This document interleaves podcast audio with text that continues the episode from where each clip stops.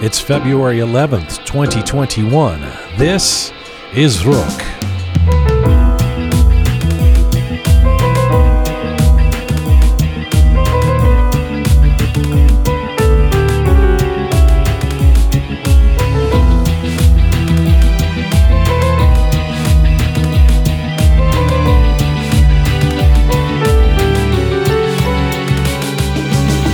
In the context of contemporary Iran, are human rights and any semblance of gender equality even attainable at all under this Islamic Republic, or is the only hope to be found in complete overthrow of the regime? And what can we learn from the history of activism in Iran over the last century to instruct us on how change may come? Iranian American historian and author Nayere Tohidi, the founding director of Middle Eastern and Islamic Studies at California State University, joins me for a feature conversation coming up. Plus, Kian is here with a new edition of It's All Persian to Us, and Chef Haas is back with Hospitality. This is Conversations from, to, and about the Iranian diaspora. I'm Jian Ghomeshi. This is Rook.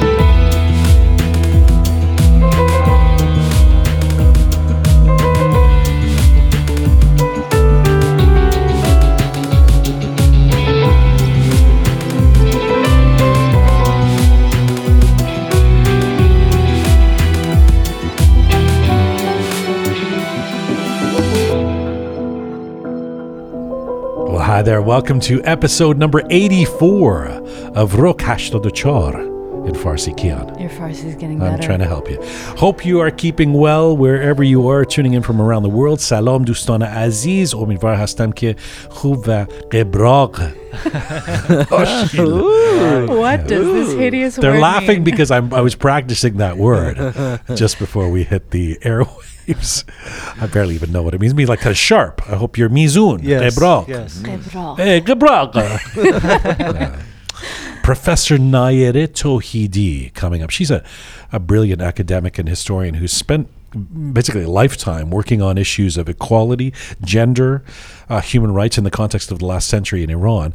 I'm really looking forward to as comprehensive a conversation as we can have in one show, one interview about whether uh, human rights and gender equity can actually be achieved in any real way under the current Islamic regime in Iran. And if not, what value is there to incremental progress that may be made in the in the meantime? Lots to ask her. She's coming up in just a little while. Nayere Tohidi. Hello, the fabulous Kian. Hello, Jian. You have your colo cap on. Yes, I do. Again, I know. I, you mean business when you I put that mean, baseball cap I put on? it on. I, Yeah. I'm coming from a bike ride indoors, of course. Right. I just got a bike, so You got another bike? I got a new. How many bikes do you- does one girl no, need? listen. I was waiting for the gyms to open. Up. I was like, okay, enough is enough. They're never gonna open. Just Mm. So in the meantime, you thought you would buy up. new bicycles. For I just I bought new weights, bicycle, pull up. Uh, I just bought a Do whole you new bike gym. in the middle of the winter?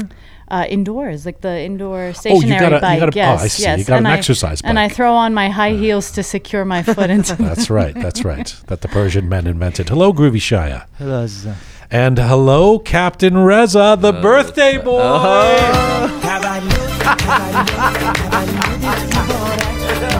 Oh, oh Here yeah. right now. Oh my God. Thank you, Shia. Thank you. Yes. Shia was so funny. It, it was it was pulling teeth to get him to play that version. He was like, "I found an alternative version of the song that has musical jazz," and I was like, "No, Shia, just play the one that we have at Mahmooni's that we can clap to." Thanks so much. Happy Wow. birthday. Thanks, buddy. Happy Appreciate birthday. it. Uh, of course, we know it's your birthday because our lobby is filled with about 200 balloons that your girlfriend sent over here. That's He's right. doing something right if he's getting that big show Of yeah. Hey, I'm display trying. Flowers, there's balloons. I mean, there's a pedicure happening in the lobby. I I don't know. Yeah. affection. gender roles for Wow. you. Play the song again, Shia. Oh my God. Uh, here we go. wow, it's a, Let this be a lesson to the non-Iranians. that, that is that my theme song now? That's right. That's your theme song for today. Actually, your birthday was yesterday, It was wasn't it? yesterday, yeah, it was. But we didn't have a show yesterday. People, uh, people who were keenly tuning in for uh, Dr. Nayere Tohidi Oh have already God, are- already already. given up on the show. It gets better, why, trust me. why are they my playing that over and over again?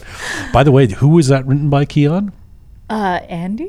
No, no, no, no, no. You're no. a rook. No, no. You- you- uh, what's his name? Ah, come on. Uh, we, we had get his we had his son. No, no, no. It wasn't written by Farid Salon. Oh no. We had the writer of that this iconic Happy Reza Birthday. Fa- oh we had his son on the show.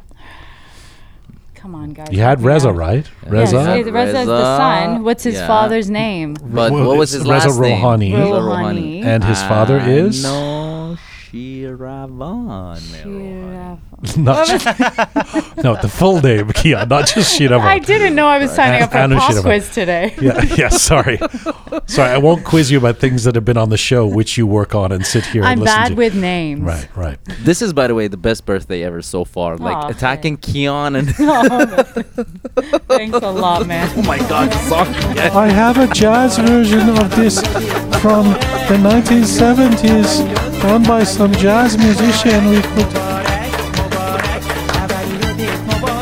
Wow. We are on a. Oh, nice, Is nice it- moves, Kia. Nice moves. I was gonna ask, Reza, is it still your best birthday yet? Are you sure about So that? far, I think it's your great. worst I at gotta this point. say.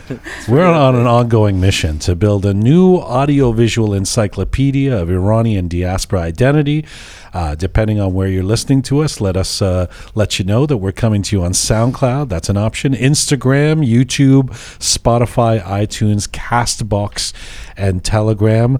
And we have just launched our patron circle. So. Um, this is uh, we're we're doing this in an attempt to uh, keep the lights on, keep the show growing, uh, and do our best to to satisfy our mission that we've put out there of building this. Project of Iranian diaspora identity and we don't want the show to descend into just a bunch of a series of advertisements. So um, so we started a patron circle where people can help out by becoming a patron of Rook and and uh, give us some you know a donation that is a monthly donation. I, I've become kind of obsessed with the patrons and hoping that we get patrons on board and and um, like judging my friends based on whether they feel like like we only just launched it right?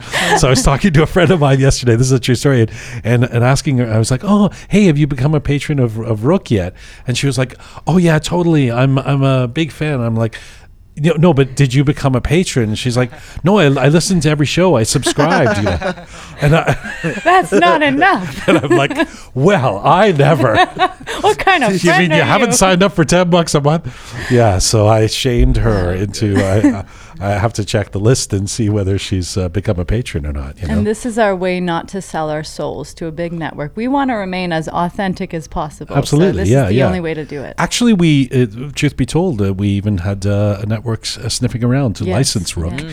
and um, uh, and we said no, we, we're d- doing this independently. So, the you know, if you like what we do and you enjoy the content, and uh, and if we promise to never play that Tavalod song again, please sign up for our patron circle. You go to rookmedia.com, rookmedia.com.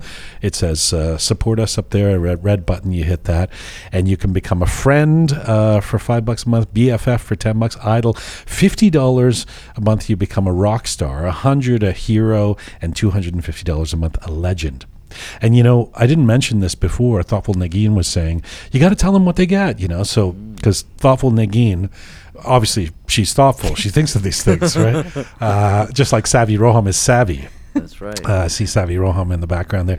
Um, thoughtful uh, Nagin said, uh, uh, "Tell tell people what they get because uh, they're not just you know helping us out, but we have this quid pro quo. So for fifty dollars, you get access to Rook events, our newsletter, special things we'll only offer online to the patrons uh, at that level or more, and the satisfaction, of course, you know, knowing you, you support us and our community. But you also get merchandise.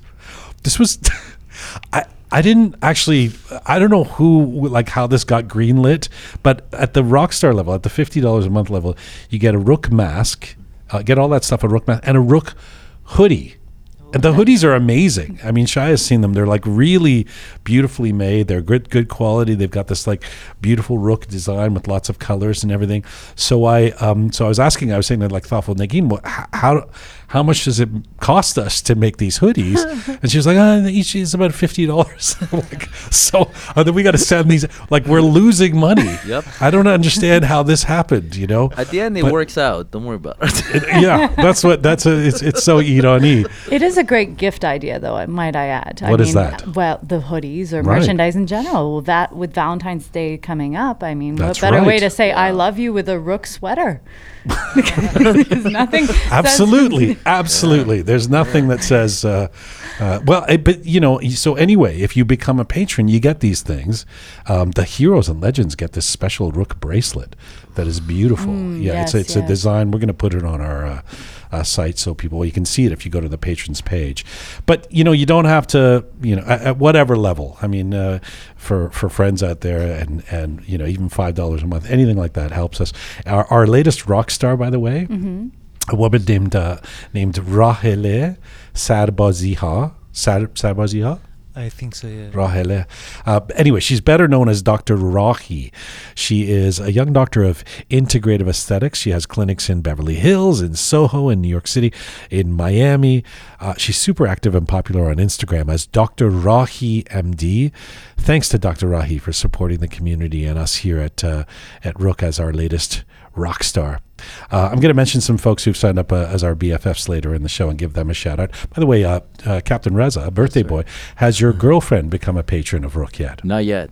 Because if she spent just a little bit less money on uh, on the thousands of balloons that are this Captain Reza, I I don't know I mean, what this he's doing. girlfriend. I, first of all, I introduced him to her. She's a friend of No mine. way. Yeah. Actually true. I, and That is I can't true. believe. I mean, he turns up in new clothing every day. he like he looks like a bit. She's had his teeth whitened. You know, he's got Wow. fancy shades. I mean, the guy. He's hit some kind of jackpot. Wow. You know. Nicely done. She's got good taste. What can I say? And that's I why just she picked don't. me. I mean, I say this with love. You know, you're my brother, but I don't know what she gets out of this. you know, she's she's this amazing woman who buys him all this stuff. She's dating Captain Reza. Once I mean, a you know. while, she sends me Lubia polos. So hey, listen, she, knows she what tries to keep everybody happy Aw, here. what a Come on, sweetheart. everybody I think it's something it's out the, of it. the relationship is clearly working out for you. Oh, it's great. Uh, but uh, but I think she's it's time she became a patron.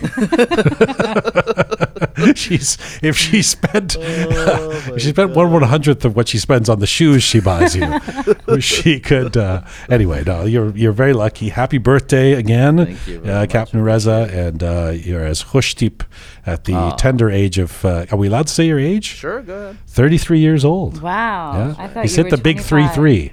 Yeah. That's a good Yeah. age. Big three three. How does it feel?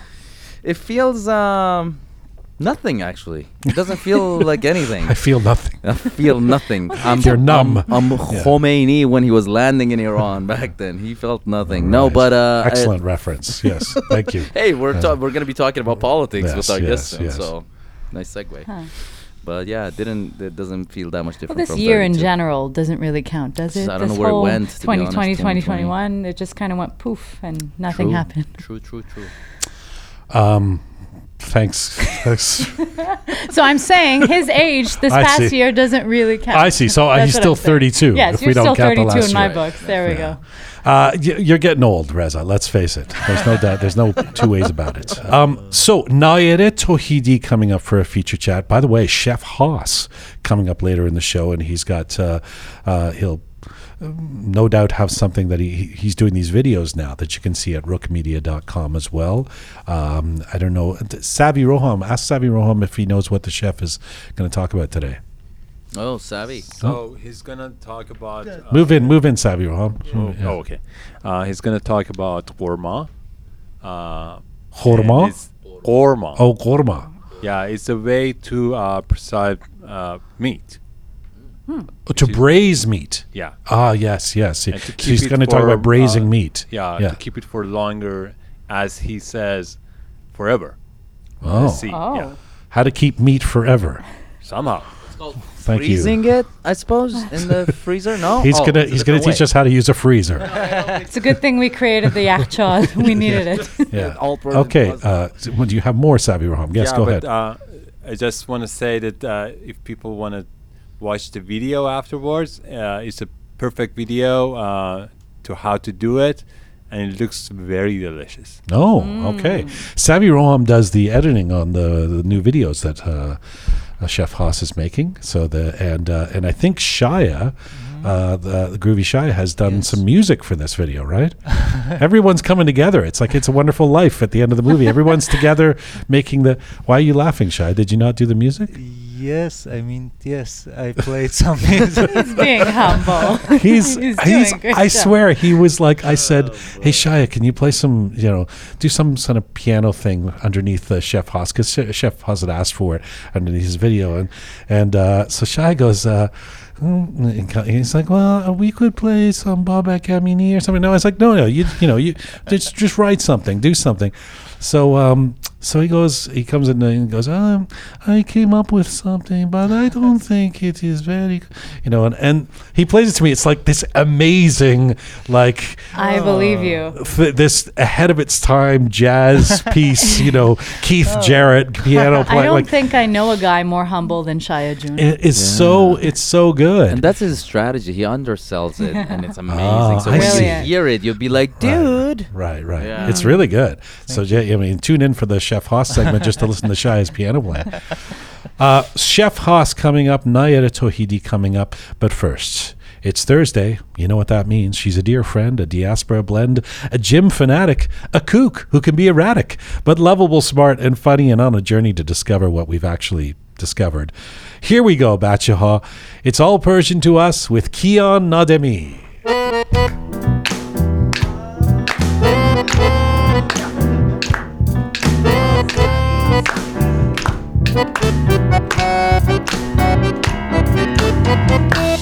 All right. So Valentine's Day is coming up. Hmm. Well, did you know there's actually a Persian version of this day that started in 2000 BC called Sepandar Mazgon. Try saying that five times.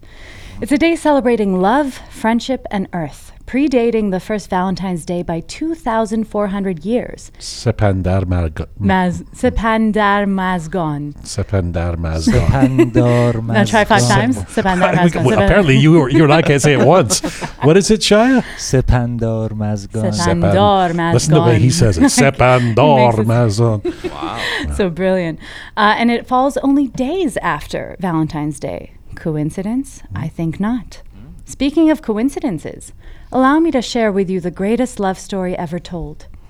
The tale goes that there was once a young boy from a wealthy and well known family who falls in love with a girl from another wealthy and well known family. The two families disapprove of the young couple's love, so the boy goes absolutely mad. The couple's love is ultimately forbidden, and so they can never be together. This eventually leads to a tragic end for the young lovers. Their love for one another was so deep that death was their only refuge, because death was the only way they could be together. Though their physical bodies were no longer alive, their immortal love would live on forever. Sound familiar? I know where you're going with this. well, why don't you guess? Okay, because I, I know. Well, I know this is the story of uh, Layli and uh, um, Match. What, Good Good Majnun, job. Right, right. Yes. But yes. but but now that you're reading it, I I realize that it's, it sounds like the story of Romeo and yes, Juliet. Yes, I'm not talking about Romeo and Juliet. This is the story of Layli and Majnun, or Layla and Majnun, depends on uh, wh- which culture you're reading from. This beautiful tale was first written in 1188 AD by the great Persian poet Nizami Ganjavi. He was a man known as the greatest romantic poet in Persian literature, and his epic love story predates Shakespeare's by 400 years. So, in Ganjavi's version of the tale, it's set in the Middle Eastern desert, as opposed to the lush city of Verona, Italy. But the basics are the same love at first sight, the lovers are kept separated by their parents, the women get weaker the longer they're kept away from their lovers, the men get crazier the longer they're kept from their lovers. Father of the daughter, uh, father of the girl arranges for her to marry someone else. The couple can't live without each other, blah, blah, blah. And so this all ends with a big kaboom when the lovers tragically die in the exact same place, one after another. Which is how this story got the nickname of Romeo and Juliet of the East. But if you ask me, it should go the other way around the Layla or Layli and Majnun of the West. And so both stories share the same themes tragic love, family rivalry, eternal love, etc., etc. Is this all just a big coincidence? Hmm. Um, well, I'll tell you. no, though. no, it's not. Sorry. What are we supposed to We Of course it's not. the Romeo and Juliet. No. Well, Uh, so, so we- I mean, when are we filing a suit against Romeo and Juliet for copyright you- copyright infringement? I tell you, if Persian pla- copyright. If plagiarism existed back then, who knows? Right. So, though the parallels of the two tragic love stories are undoubtedly there, I'll let you be the judge. Did Sir Shakespeare borrow his famous love story from our very own Nizami Ganjavi? Hey, what do we know? It's all Persian to us. Well, Shakespeare's only, uh, you know, 500 years ago, right? So, Mm-hmm. yeah. so uh, and Majnun were wandering around a couple thousand years ago, you're saying. Well, it predates it by 400 years. I mean, that's a significant amount of time. And to be quite clear, during the Crusades, a lot of uh, information was being transferred from the east over to the west.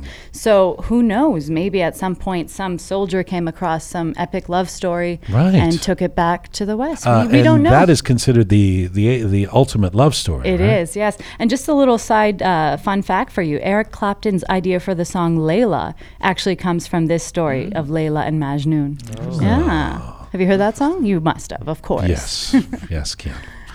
He doesn't just listen to Bowie. He Layla. So, uh, Kian Nademi, thank you. Uh, very timely with val- on the precipice of Valentine's Day. Thank you for that. Um, and thank you, Captain Reza, uh, the birthday boy, Groovy Shia. We'll see you all in a few minutes, or in about an hour from now, I should say, with Chef Haas. So, uh, stick around. Let's get to our feature guest for the day.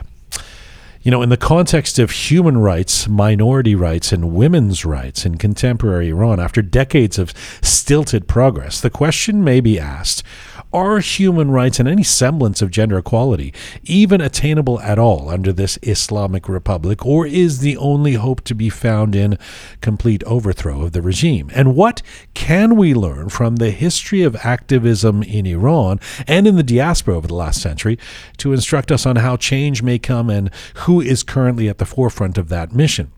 Well, our featured guest today is a professor and the founding director of Middle Eastern and Islamic Studies at California State University Northridge. She is also the former chair of the Gender and Women's Studies Department there. Professor Nayere Tohidi earned her BSc from the University of Tehran in Psychology and Sociology and her MA and PhD from the University of Illinois. She is the recipient of several awards, including postdoctoral fellowships at Harvard University, the Hoover Institute of Stanford, and the Keddie Balzan Fellowship at the Center for Near Eastern Studies at UCLA. She continues to be affiliated with the UCLA Program of Iranian Studies and the UCLA Center for Near Eastern Studies, where she has been coordinating the bilingual lecture series on Iran since 2003. Her publications include editorship and authorship of Globalization, Gender, and Religion, the Politics of Women's Rights in Catholic and Muslim Contexts, Women in Muslim Societies, Diversity Within Unity, and Feminism, Democracy, and Islamism in Iran. And right now, Professor Nayere Tohidi joins me from Los Angeles today. Hello. Hello, Mr. Jian Ghomeshi. I'm pleased to be with you today. I'm very happy to get to talk to you too. Thank you for uh, doing this. Uh, you know, on this week marking the 42nd anniversary of the revolution in Iran, I, I want to ask you questions today, as I said, about the revolution, the history of activism in Iran and in the diaspora over the last century, how we create change. And I have to say, you're an interesting person to put this to in a sea of polarized views because you're not only an academic expert in this field, but as I understand it, someone who rejects rigidity in thinking and any specific ideological box. Would that be Right. I have done a lot of feminist activism and feminist studies, uh, but I don't want even to limit myself in in any kind of ism, because for me, traveling through different countries, uh, but also experiencing activism within the framework of different ideologies have made me rather evasive or kind of pessimist about upholding any dogma, any uh, limiting ideological framework. Yeah. I, I, you know, I want to come back to that. I want to come back to that. Uh, your thoughts around rigidity of thinking in our community. Let me get to our main question for today. You know, uh, we did this special called "The Case for Nasreen" three months ago on Rook. Mm-hmm. That would be Nasreen Sotoudeh, the brave and near iconic lawyer and human rights campaigner in Iran, who's been Mm-hmm. jailed simply for defending the rights of women and minorities in Iran. And, and the response we received was quite instructive, if a little shocking, I would even say. I mean, there were many, of course, who are in awe of the stamina and the dignity of Nasrin Sotoudeh continuing to fight for what she believes in, and who were saddened by the way she's been suppressed by the Iranian government, jailed. But then there were others that said, yeah, she's an impressive woman, but she's wasting her time as there is no path forward for finding progress around human rights and women's rights under this current regime. And so it invites the ultimate question that I want to pose to you throughout this interview, which is how much does human rights and the ultimate equality, liberation, and empowerment of Iranians, and in particular Iranian women, depend on secularism, or to, or to maybe to put it more bluntly, the end of this current regime? Um, simple answer is a lot. It, it is uh, very much dependent on that. But, you know, from our experience under the Shah's regime, we learned that you can't wait to fight for or even get some changes toward your goals in terms of improvement of women's status, women's rights, or human rights, generally speaking, workers' rights, the rights of the child, the children, uh, minorities, be it ethnic minorities, religious minorities, sexual minorities. You can't wait for a regime collapse and regime change uh, and, and then raise these issues and then fight for these issues. Uh, it was a big mistake for some of activists during our time who were rather romantic about you know their goals about the idea of change. Change happens it takes time. Change happens incrementally. Change happens uh, gradually. It doesn't happen overnight. And in order this change become really profound and meaningful and bring about profound changes not only change from a, a dictator in uh, with a crown to a dictator with a turban because that is what has happened in Iran. We had we were fighting dictatorship, but a modern dictatorship who at least didn't intervene in our private life, in our daily civil rights. Right? I mean, I could wear whatever I wished, uh, uh, of course, according to the norm of the society, and uh, because society itself was rather uh, polarized and dual under especially in by late 1970s a, a group of minority uh, were very uh, well off and westernized modernized and uh, you could see women in mini jupe in uh, very you know um, uh, you could see uh, X-rated films in cinemas and all that. But at the same time, there were the majority of people in Iran were still very traditional and conservative. So the culture generally was conservative, and there was a backlash, which you know, more, especially by the intervention of the ulama, that's the clerics, Right. mullahs. Uh, they mo- they mobilized. They they appealed to this resentment among many who didn't like some of the things that the modernizing Shah did so rapidly, and also the repressive nature of that dictatorship that didn't let the middle class, the new middle class, the new elite, uh, highly educated elite to participate in the process of governing and decision making.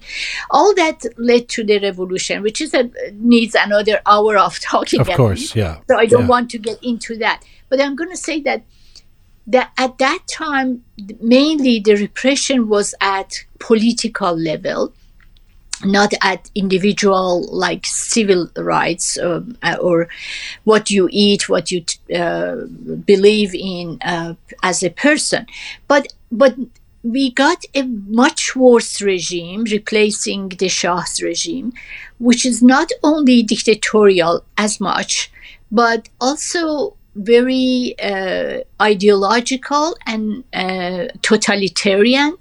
It's a kind of, at especially in the beginning, there were semi-fascistic elements to it that everybody had to become like they were after a uniform uh, womanhood, a uniform manhood, and everybody had to adhere their definition of religion, and really, it was it was a theocracy. Uh, it, but it has evolved. It's hard to just call the Iranian regime today a theocratic regime, even though it is at the core it is still theocratic. Right, but right. it has it had to change. People have forced the regime to change in some ways. So we we learned after uh, what we got by fighting the regime and thinking that we are going to call for the end of the Shah no matter what, and then we were going to think what is Right, going to replace right, it, right. right. So that was the biggest mistake. Well, I, I, I love I, I love the I, boy, I'm I don't love I but I'm I'm captivated by the idea of you can't just wait for the change uh, be, because it is germane to the current moment in the sense that um, even if the Islamic Republic goes away tomorrow. Um, what is next? Uh, what kind of assurance is there that something as destructive or damaging will not replace the current regime when it comes to human rights and gender issues, right? Right, right. Especially if you don't build up the discourse, the consciousness. You see, during the Shah, we really did not have the opportunity for free media for, for because of globalization the new technology we have today we have so much access to people to educate people. I mean people are educating themselves not that necessarily there is a vanguard here. During the shah the, the guerrillas the uh, Mujahideen, the Fedayeen, the Tudeh party, the nationalists, they call themselves like vanguard of the society, trying to educate people through the uh, meaning that things that they would write uh, at night and distribute at night, uh, avoiding the SAVAK's attention, uh, everything clandestine, but uh, very lim- limited chance to for uh, diversity of opinions, for discussion, for debates, unfortunately. And that was Shah's mistakes too, because if, if the Shah had allowed open discussion, people would have known Khomeini better, right? But If but they but hang on a second. I mean, I, I want to. I'm, I'm going to actually go back to uh, the Shah and, I, and even before that because I want to ask you about the, the roots of activism within over the last century, uh, and particularly activist women in, in in the Iranian context. But if we look in the current moment, because I just want to stick with this idea that you say you can't Okay. wait. You can't wait for the change. So Right. so that suggests you have to do it in, in incremental steps while while while you're waiting for the big. But how do we measure any progress? Eh, as you know, many people would argue that the small changes are the very eh, the paradox is, is those are the things that are going to allow the regime to just last longer. In other words, how how are we to assess and treat small victories? Around human rights or women's rights. Say say women being allowed into football stadiums during professional Right. men's games. Should we celebrate these steps or are these just ways for a repressive government to mollify the people and keep dissent at bay? I understand your question and appreciate that. But listen, human rights used to be seen as luxury under the Shah too. They were saying, why are you wasting your time? This regime is not going to observe human rights. So most people did not talk about human rights. Most activists were were underground. But we didn't learn about democracy that way. We didn't learn about importance of human rights. That's why we got a regime without thinking that is a cleric like Khomeini going to observe democracy and human rights? Today we have the chance. We have access to the media. We have access to social media. We have the chance to educate ourselves, understand the importance of democracy and what democracy means, what human rights means. So some people are doing that. Nobody is saying that this is the only thing you need to do. If there are people who think the best way is to bring down this regime, they can go ahead and bring down the regime. Nobody is preventing them. Nasrin Sotoudeh is not telling them that stop. We don't want to uh, change this regime. Nasrin herself was part of 20 people, or actually it was I think 15 people, who called for national referendum for the change of the whole constitution. Right. That was a radical move. So she is. If you ask her, if I, I know her very well, she's a you know, I have been in contact with her and with uh, Narges Mohammadi and many, several of these uh, women activists and male activists who are working around human rights issues because another another reason why human rights is important and should be an important discourse in Iran is that many ideologies that we have had are so polarizing, so divisive. Right, right. Look, look how divided the Iranian opposition is. You, Right. I'm sure you know better than Oh yeah, yeah. Uh, and and why? Because everybody has their own agenda, their own preferred ideas and preferred visions and preferred um, ideological framework. But what brings all these forces of opposition together is the framework of human rights. That is the one that everybody would accept. Nobody but, would, but would again, I'm, I'm that. trying to drill down into. I mean, I, I don't want to chase our tail on this, and I and but I, No, I but ahead. just uh, if I just one more time, I go because I'm trying to get my head around it. If democracy, say, um, is not possible.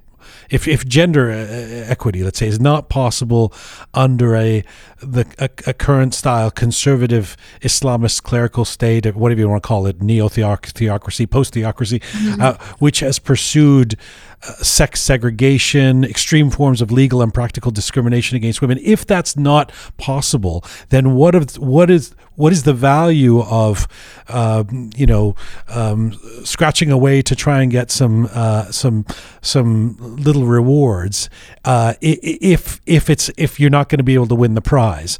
I I guess that's at the heart of it. I'm I I am uh, in awe of Nasrin Sotoudeh. I'm not suggesting that anybody's doing anything uh, that isn't uh, awesome in terms of wanting to create change or or or do their part. But what is the value of it if we agree that it can't happen under this current context? the value is that even these little rewards make us hopeful, make us move on, make us keep on fighting. Listen, I don't agree that we haven't uh, had any results. If you want to be maximalist, yes, we haven't achieved change of the regime. But if you believe that there can be little by little changes, it, it has happened. I'm not saying that I'm opposing or Nasrin or her type are opposing those who are trying to bring about profound, uh, you know, as you said, like the big prize, Yeah, right? right, right. they can go ahead and do it. But Nasrin is a lawyer and she has decided to advocate her life to defending human rights Yes. and defending people who are in prison because somebody needs to do that.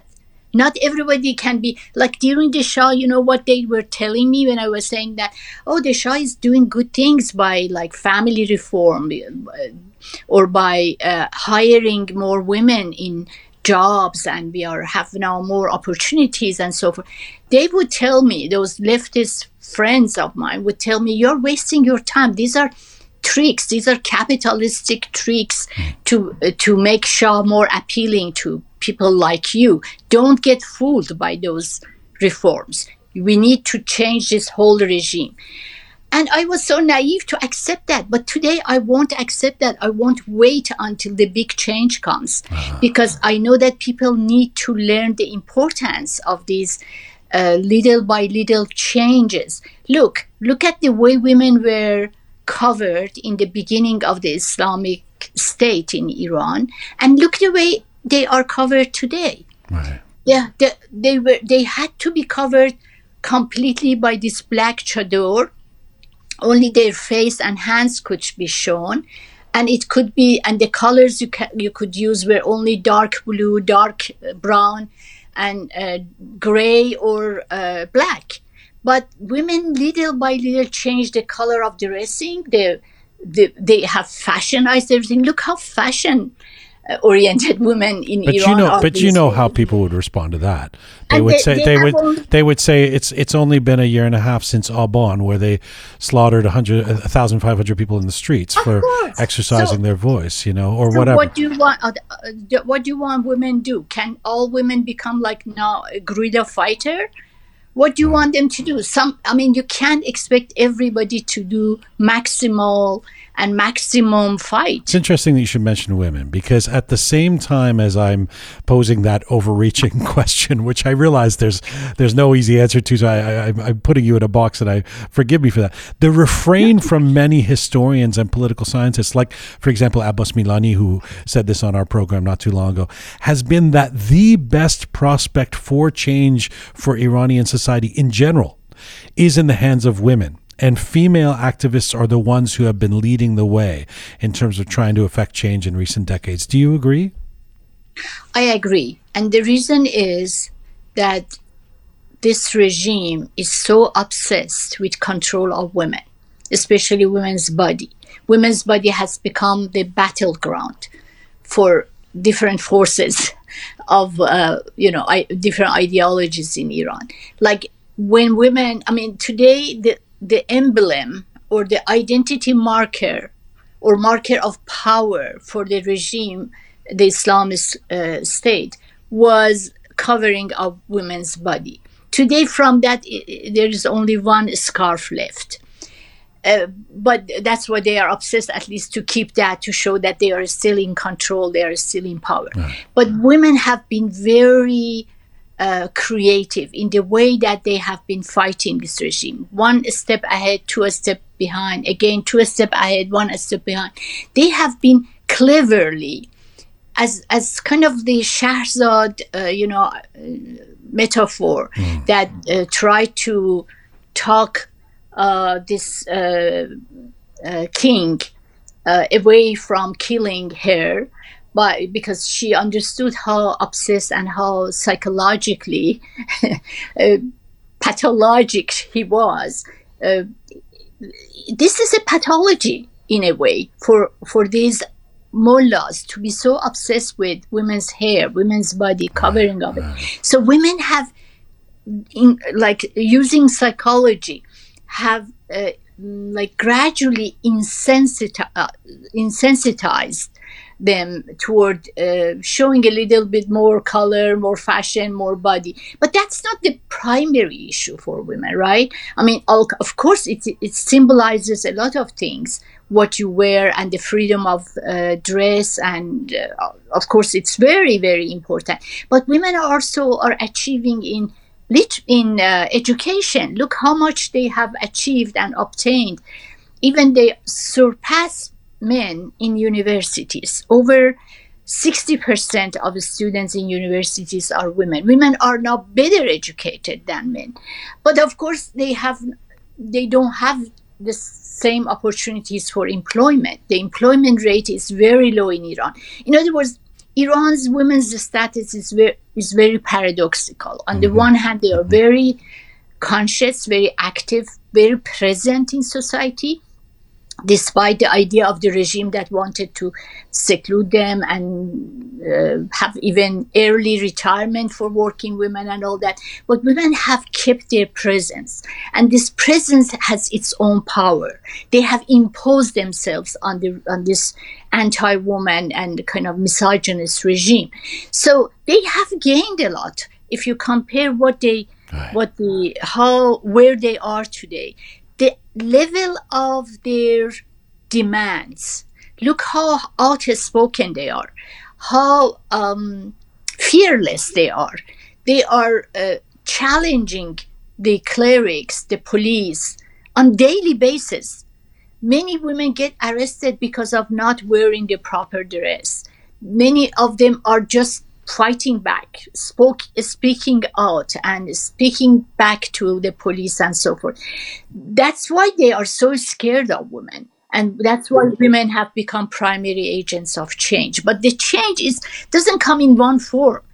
It, I mean, cultural change is as important, right? But this is a this is a perfect segue because I want to. You, you, don't know where you're going if you don't know where you come from, and I want to ask you a little bit about how we got here, because you've said that Iran's engagement in gender politics and women's activism is not a new phenomenon. It's it's true that we talk about it now, but it's rather a culmination of women's quiet involvement. You've called it in Iranian politics over the last century. Can you can you describe that quiet involvement, uh, as you've called it, in that period before the 60s and 70s, uh, when women's liberation became easier to identify in Iran? What did quiet involvement in, in, entail? Well, the people think that uh, all of a sudden mm, the Shah let's start from Reza Shah. Reza Shah all of a sudden decided to uh, demand uh, compulsory unveiling of women. Yes. But there were women even then, women's associations, that among their demands included freedom of choice for hijab, for for uh, by hijab I mean the cover, right? The, the Islamic yeah, yeah. cover, the veil. So that was part of women's demand demands. Um, but then Reza Shah, when he traveled to Turkey, and also the changes that he saw in Turkey, and also a lot of news coming from the Soviet Union at that time, and how women in the Caucasus, in Muslim republics, were becoming unveiled. Uh, so there was this influence of the neighboring countries for Reza Shah, especially Turkey, was a turning point. He saw that, okay, if you can do it in Turkey and in uh, Islamic, uh, very traditional societies of Tajikistan, Azerbaijan, Uzbekistan, in the northern uh, part of, you know, the neighboring of Iran, why can't we do it in Iran? So he used actually, uh, he was inspired by Ataturk, but he used the tech the method of the Soviets, the Bolsheviks, rather than Ataturk, made it compulsory. Right. So that, but that's another issue. What I mean, he it, his intention was good, but his method was very um, heavy-handed and autocratic, and I mean authoritarian. Uh, the same way that our modernization in Iran has been very, uh, you know, top down and authoritarian, which which is part of the problem. Can I just can I just ask you about that? Uh, what you're getting at there, because uh, if I understand correctly, it's complex because Yes. When when in 1936 he Reza Shah decrees the, the the abolishment of the veil, this is seen as progress for those who believe in sec- secular democracies. That then, but but it's complex because it's also leaving no room for women to choose if they want to wear the veil, and and so yes. uh, not so, only that, not only that, but also it makes it like as a as an off it makes women depend on the state. They, they, it takes away the agency of women it becomes like a gift from the these male autocrats rather than women gaining it by their own organization, their own efforts, and uh, because the best way that the Reza Shah could do this was to say that, say, from now on, women have the right to wear hijab or not to wear it. And and have the police and gendarmerie rather than taking off women's hijab from their head helping them protecting right. them from the attacks of others. That was the way to go for it. So anyway i'm saying that we are unfortunately our modernization has been always uh, contradictory and with problems. Despotism always uh, intervened in the process. But during the, the second Pahlavi, Muhammad Reza Shah, he understood uh, the problem with that uh, method and he left women to decide what to wear which was a good decision to make and the reform about family like uh, the family protection law again people think that that was the gift from the shah no many women fought for it not not going to the streets because that wasn't possible, but they created associations, lobby group. They kept writing letters. They kept pushing, uh, and then even the women's organization that the Shah. Uh, uh, you know, allowed and created, and actually, then by that, when uh, they kind of uh, asked every women's organization to join the this government supported organization, the, the Sazman Zanan Iran, the Women's Organization of Iran.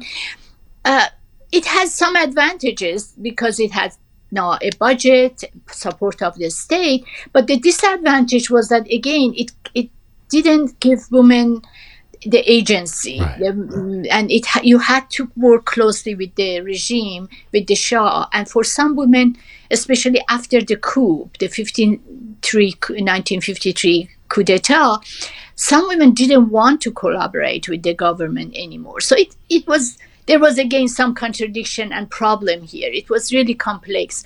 But the what I'm trying to say here is that people don't realize that women have kept fighting either within the women's organization women like Haleh Esfandiari, like uh, Mahnaz Afkhami, like the women senators or women deputies in Majlis were fighting for the reform in family law. Uh, because the problem was that even though this, the government was secular, and many of the institutions, state institutions, became secular under Reza Shah and under Muhammad Reza Shah. The family law, the personal status law remained under Sharia. Under, I mean, this is during Pahlavi era. They never secularized family law. Why? Because they made a deal with the clergy that, okay, we, we are not going to touch your power base. You are going to still have control over women and family and personal status. We are, but we are in the public life, in the like employment, in they, they had uh, secular. Let me in- come. Let me come to that. I just want to point at something that would have been is a marker we can look at to a significant change that happened by the early 1960s. With your point taken that it was the quiet involvement of Iranian women that that helped to induce to, to, to bring about this change under Mohammad Reza Shah. But in 1963, under the Shah, Iranian women achieved the right to vote and be elected to parliament and and in the subsequent Finally. uh, Well, and, And in the subsequent election, four women were voted into parliament, two to the Senate. I mean, when I actually went and looked through this historically, it bears mentioning that this is during a period when women in, say, Switzerland didn't have the right to vote yet. So um, it is significant. I mean, it seems draconianly, you know, backward now, but but it is a significant um, uh, note, uh, you know, to put an asterisk next to. How pivotal was that moment? It was very significant. And you know that one of the reasons why Khomeini opposed that whole uh, so called white revolution was especially because of giving the rights to women to be elected and to also elect. And uh, so it was very significant. It was empowering. Uh, but unfortunately, due to lack of democracy, lack of uh, different parties, it remained very limited to to kind of upper class uh, elite women. Not it wasn't a it didn't ha- have impact massively on wider society. And by the way, Iran was not the first Muslim majority country to give the right to women to vote. It was actually the eighth one. I have there were several other countries, including Turkey, Tunisia, Morocco, Egypt, who were far ahead of Iran in terms of uh, the right to, uh, to vote and other uh, issues as well. Uh, so, but but Iran was was progressing, no doubt about that, and it was rather Shah was rather convinced in gradually to go for these reforms. He was very reluctant in the beginning. This the same with Reza Shah. Reza Shah he, himself had three wives. Why should you? Why should he? Why should he care about reforming women? You know, family law. But regardless, we had, as I said, we had modern uh, modernizers. We had uh, who were uh, at least partially secular. But what we ended up with was a, a government that has the first victim of it was women. Uh, that is Islamic government. But, And- but before we got to the Islamic uh, government, Mm-hmm. I, I wanted to turn it around and throw throw this at you. This is this period of the 60s and 70s is also a period where we begin to see an increase in fundamentalist opposition to the new liberties, right? Um, Yes. And there's been an argument made that you know, um, in contrast to what the, what we've just been talking about, that in fact it was too much, too fast, the white revolution in the 60s and 70s, and it and it therefore created this reflexive backlash from the clergy uh, that grew in power and from fundamentalists and hardliners. Do you, do you agree with that? Uh, partially, uh, yes, it was too fast, and whenever uh, something happens, a change uh, in culture, especially material culture, it creates uh, cultural lag. You know, because we, especially most part of our modernization was through infusion. It was rather imported right uh, exported from the west to iran rather than being indigenous starting from bottom up uh, or starting from the right. uh, the uh, you know like i remember people were saying that we have cars now but we don't know how to drive them that's why traffic was so awful people would not uh, observe the rules of their traffic because people have had not learned how to respect laws because laws were not important in Iran. That's that again brings me to the importance of democracy. Democracy is a culture.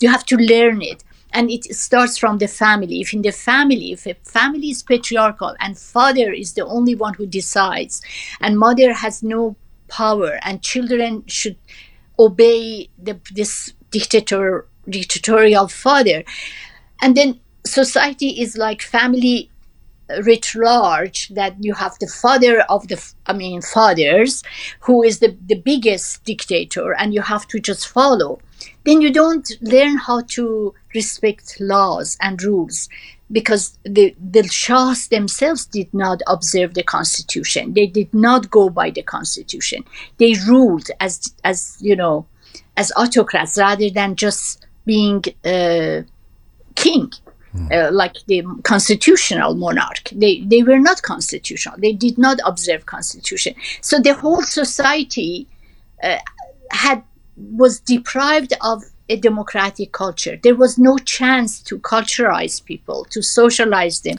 in democracy. We had this fundamentalist reactionary backlash, but we could have fought it if there were a space for debate, for education, for free press. But this comes back to your point that you have to you have to bring people you have to wean people on on democracy before you even have the democracy or they won't know what to do with it or how to how to manage it or, or how to get it if when if the opportunity comes that's it's fascinating you know it, as we get up closer to the revolution i mean this lead up to the revolution of 79 is always fascinating to me on so many levels you were there we have this strange moment when we're talking about women where scores of liberal women did support Khomeini, and, and many of them expected that progress would continue after the revolution.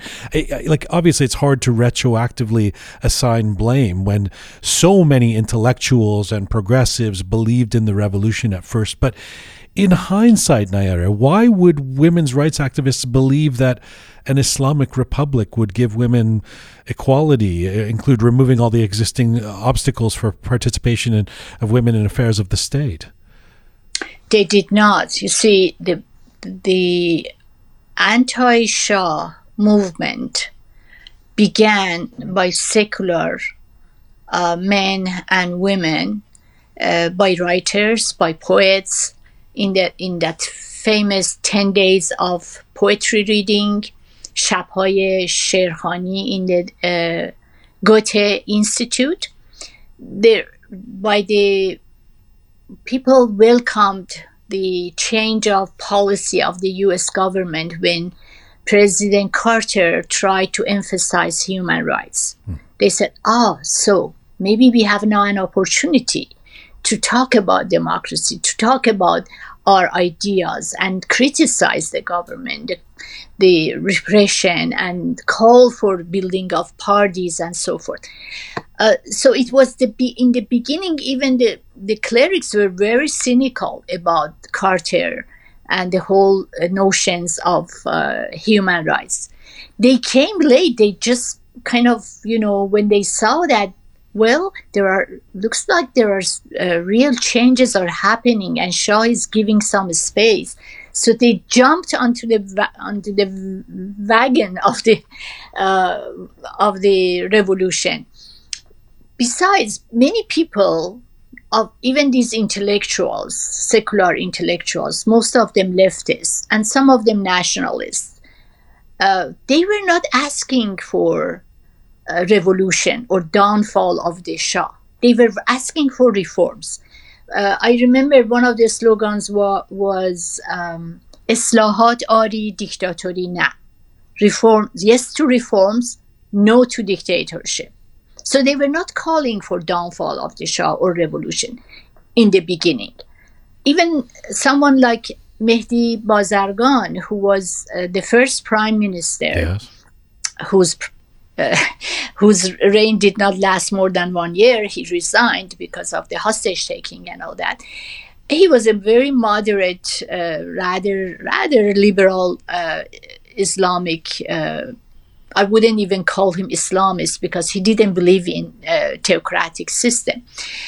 Khomeini and his type came and deceived people, or or who knows I don't think he, he honest he was honest, but how deliberate his deception was, who knows? I people cannot read his mind, but he's the one who has written that book, uh, Hukumat Islami, who never was read by people because it was not allowed. So many intellectuals even hadn't read it. I remember Professor Keddie here was the one who was saying look at this book.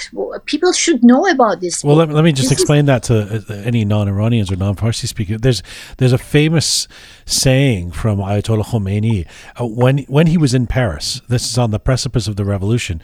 Uh, aside from the book, where he said, "Women will all have a role in the society, but within an Islamic framework."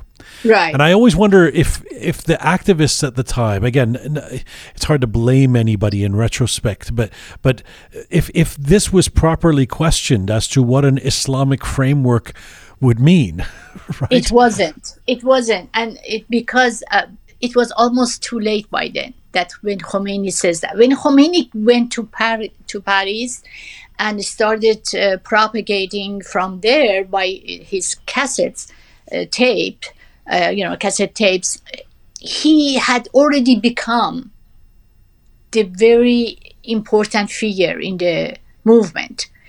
Um, unfortunately it was uh, so people had to i mean people didn't know him well. We just started learning from him. And the, this uh, people like yazdi and Ghotbzadeh and bani sadr were surrounding him. And when the media were interviewing khomeini they were responding. They were even Right. translating the way that appeared very democratic. Right. you know? So we were misled. In many ways people were misled.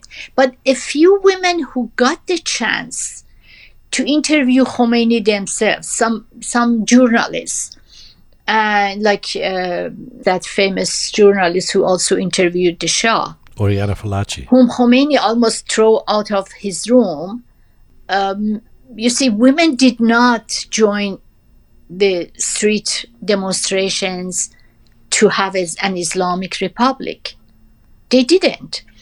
That's why they were the first force. The first ever demonstration were done by women against Khomeini's new uh, declarations of like forced hijab, uh, removing women judges from uh, their positions, and also ex- uh, kind of uh, putting aside the family protection law. So women were the first groups. But what happened? Many leftists, secular, even secular leftists, secular nationalists, as well as religious nationalists, they didn't support women. They said, oh, the veil is just a minor issue. And of course, another trick was that initially Ayatollah Taleqani, who was more relatively more progressive, he he said that no, hijab is not going to become compulsory. Just go home to these women who were uh, on the streets for almost a week. Uh, will I'm going to talk with the Imam uh, Khomeini, and uh, things are going to change. No, don't be scared. So women lost the momentum. They shouldn't have believed. Maybe maybe Taliban but what happened? What happened to the?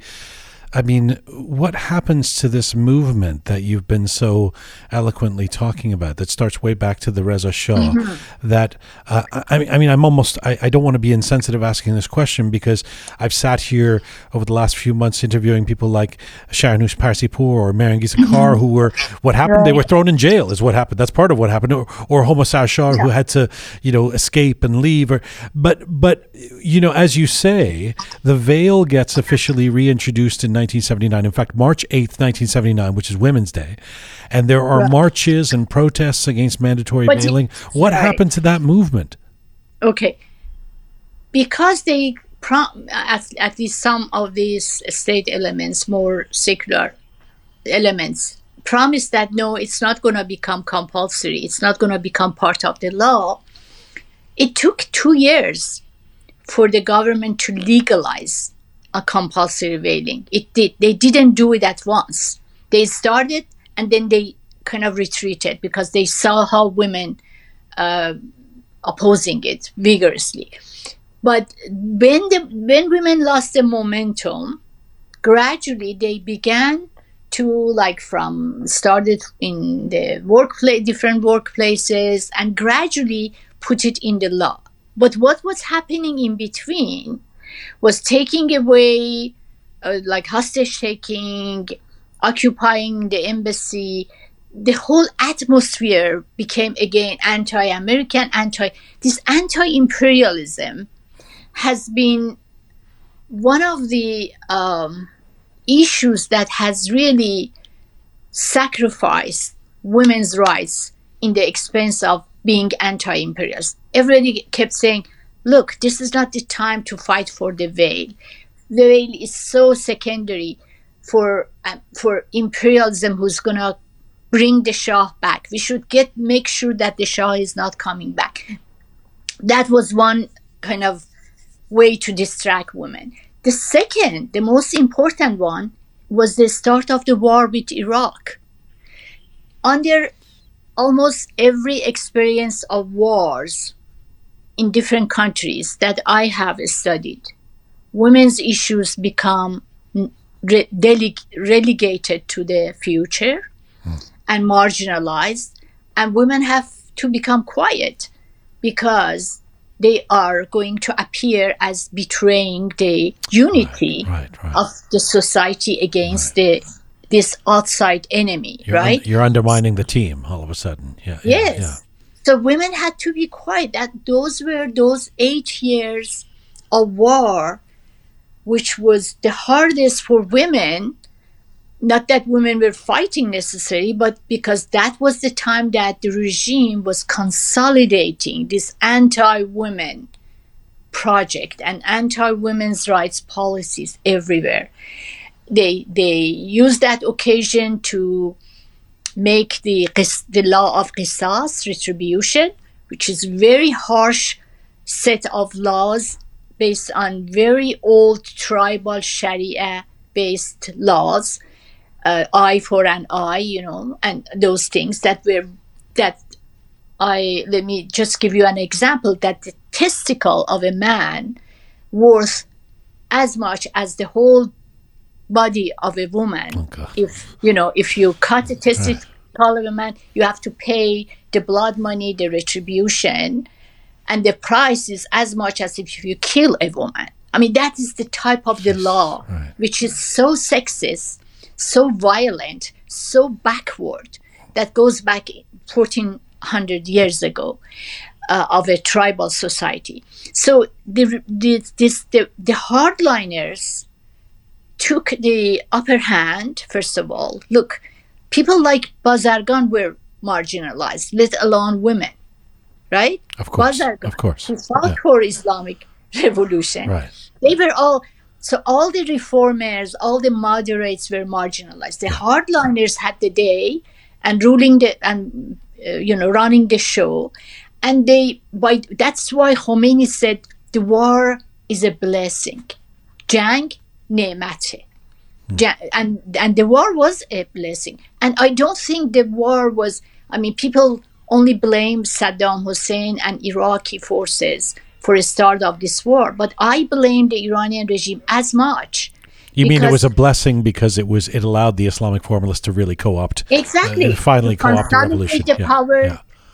silence people to, to make people silent to repress very easily we are fighting we are fighting the enemy right? I mean that's why war worked uh, th- that eight year war worked very much against women and and the completely uh, stopped not only women's uh, movement and activism but also the ethnic groups religious minorities workers r- uh, writers journalists everybody had to serve the purpose of war this divine you know mission It's so, you know, I, I wish I could, I wish I had a hundred hours with you because each of the, because it's so insightful and each one of these periods, each one of these moments requires uh, the whole interview. But, but let me zoom ahead again now and say, you know, it is obvious it would uh, no one could make the case that there was anything close to um, a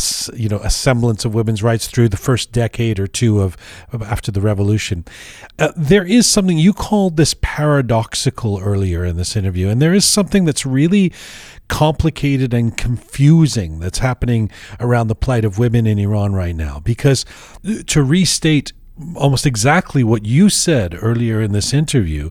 There is obvious ways in which there's horrible disparity. The participation in the, in the labor force is only 17%, severely underrepresented in senior public positions. and and- 17 by the way is the most optimistic estimate. Right, right. Underrepresented in private sector as managers, all of that.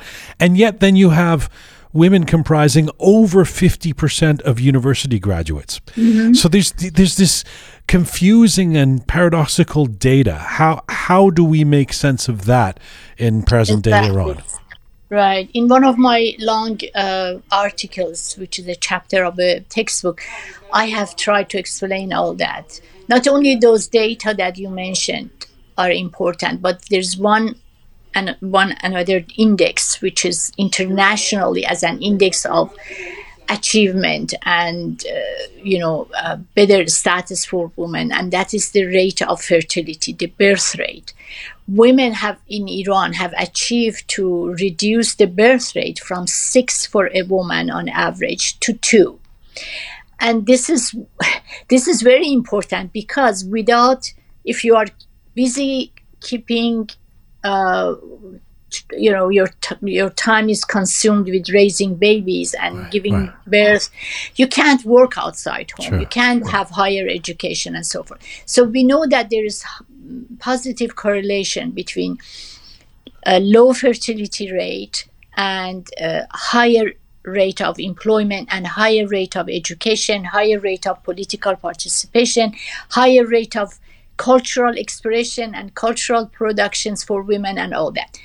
So and the, and we know that Khamenei the the supreme leader so to speak is trying to encourage women and even force in some uh, cases women to become more pregnant give more birth and he's not succeeding. That itself is kind of a way to fight that definition of womanhood that the regime wants ah. to ac- to accomplish. Women say we want to have our own lives too. We can't afford to have more than two children because women now have bec- have become more conscious about themselves as individuals as people who have to enjoy their life have to have freedom of time for leisure for education for arts look many of the best books and bestsellers are written by women. Literature book, poetry, uh, stories, novels, uh, the uh, the books, the films. Look how women have become present, and many films are addressing women's issues, even the ones who are which are made by men uh, directors or male filmmakers. So we there are that's why it's paradoxical. Many Yeah. women have learned to play some musical instrument. And, and it's, it's confusing because it, if a non-Iranian friend of mine or somebody or not not a friend of mine says uh, uh, oh you know that backward place Iran and you know you know where women are treated like you know you, you feel defensive not because you want to you know defend the regime but because um, because you know that there's this like um, whole new cohort of brilliant Exactly. women in Iran who are independent who are smart but but how do we frame that within this oppressive kind of uh, context Okay, right be- because the regime can do only as much. It's the regime in a country, in a globalized context, is only one force. Very big force, of course, especially its brutal force is always there. But people also have learned, especially again thanks to this new tech, uh, communication technology, to the satellite TV, to the whole processes of globalization, the currency of human rights, the currency of women's rights discourses. These are important. Women are learning from this. They cannot prevent people from learning this because of the social media, because of the Telegram, the Facebook, the Twitter. You know, the uh, all these are helping women to assert themselves all the time, to shape their own lives despite the regime. So we don't give the credit when we talk about these achievements by women. We don't give the credit to the regime. It is the product, the byproduct of Iran as a modern country. It's byproduct of 100 years of changes. There we had a strong, professionalized, educated middle class from the previous regime, right? They are the one, like people hum, that you just mentioned, people like Parsipur, um, Homa Sarshar, Mehrangiz and many others. These are uh, representative of a middle class woman who have been the mothers of these new generations. The family, the mothers who have trained this new generation of younger women were the ones who were against Islamic Republic. And they have indoctrinated, socialized their children differently from the indoctrination that they get at schools.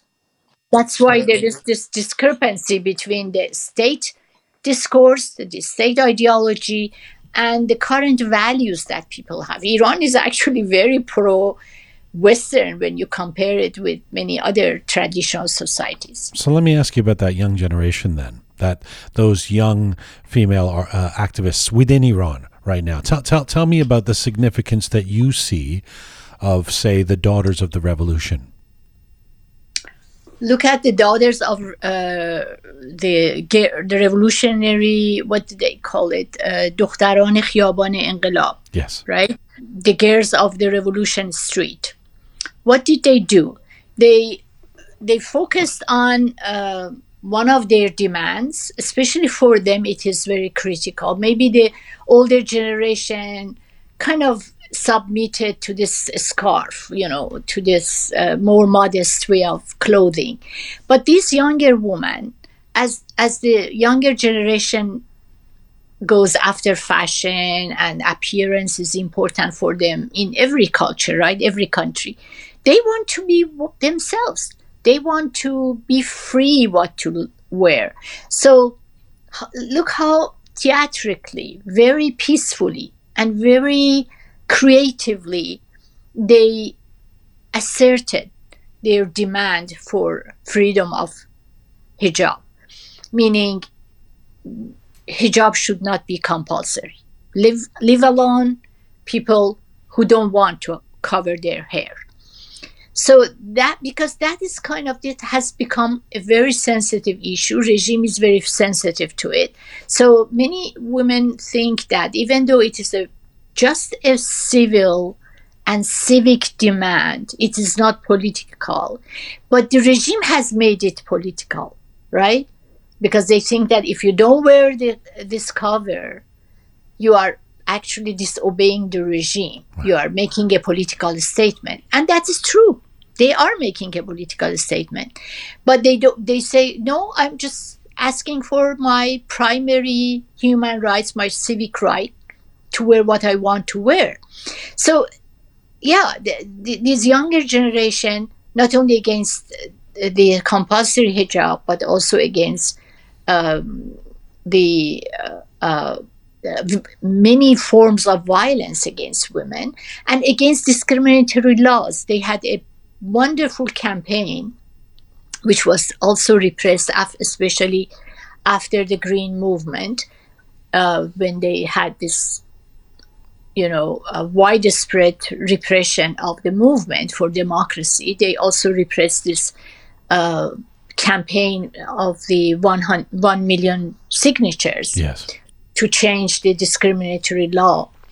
So there have been several campaigns, campaign for the uh, freedom to enter into stadiums. There have been campaign against stoning, and they were successful. They have stopped the stoning.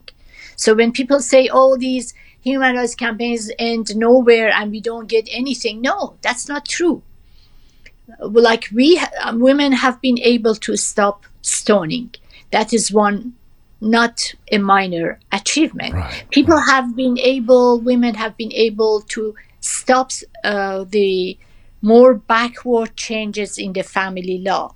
So the family law, which is now practiced, is basically the same family law that uh, we had during the Shah's regime, meaning the uh, polygamy is restricted, uh, but there are there there are some worse worse elements still there, but they had to retreat back to some of the uh, reforms that were uh, made uh, during the Shah's regime about the family law, and of course the um, temporary marriage has been encouraged by the regime.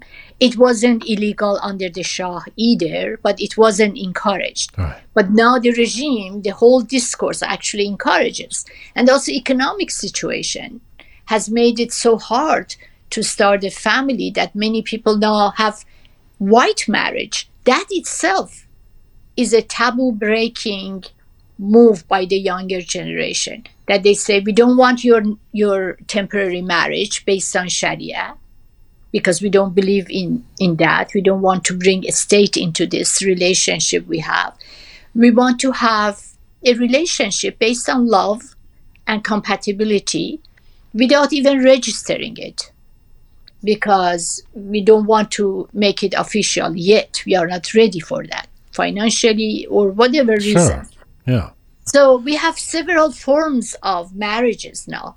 The the changes that is happening in marriage pattern, in the in the meaning of love, in sexuality patterns. Even homosexuals now have their own movement, although mostly in diaspora because it's not possible inside Iran Of course. but but but there are so much you know changes in consciousness of this younger generations and this and this sense of self-confidence and, and this modern sense of individuality which is very threatening to the regime that believes in this collective identity for people they are you know scared of individuality right and individual preferences they want to homogenize people but these younger ones say no we, we are each one of us are different and you have to respect our differences Wow. so these are all signs of resistance. I am I am optimistic, especially in a medium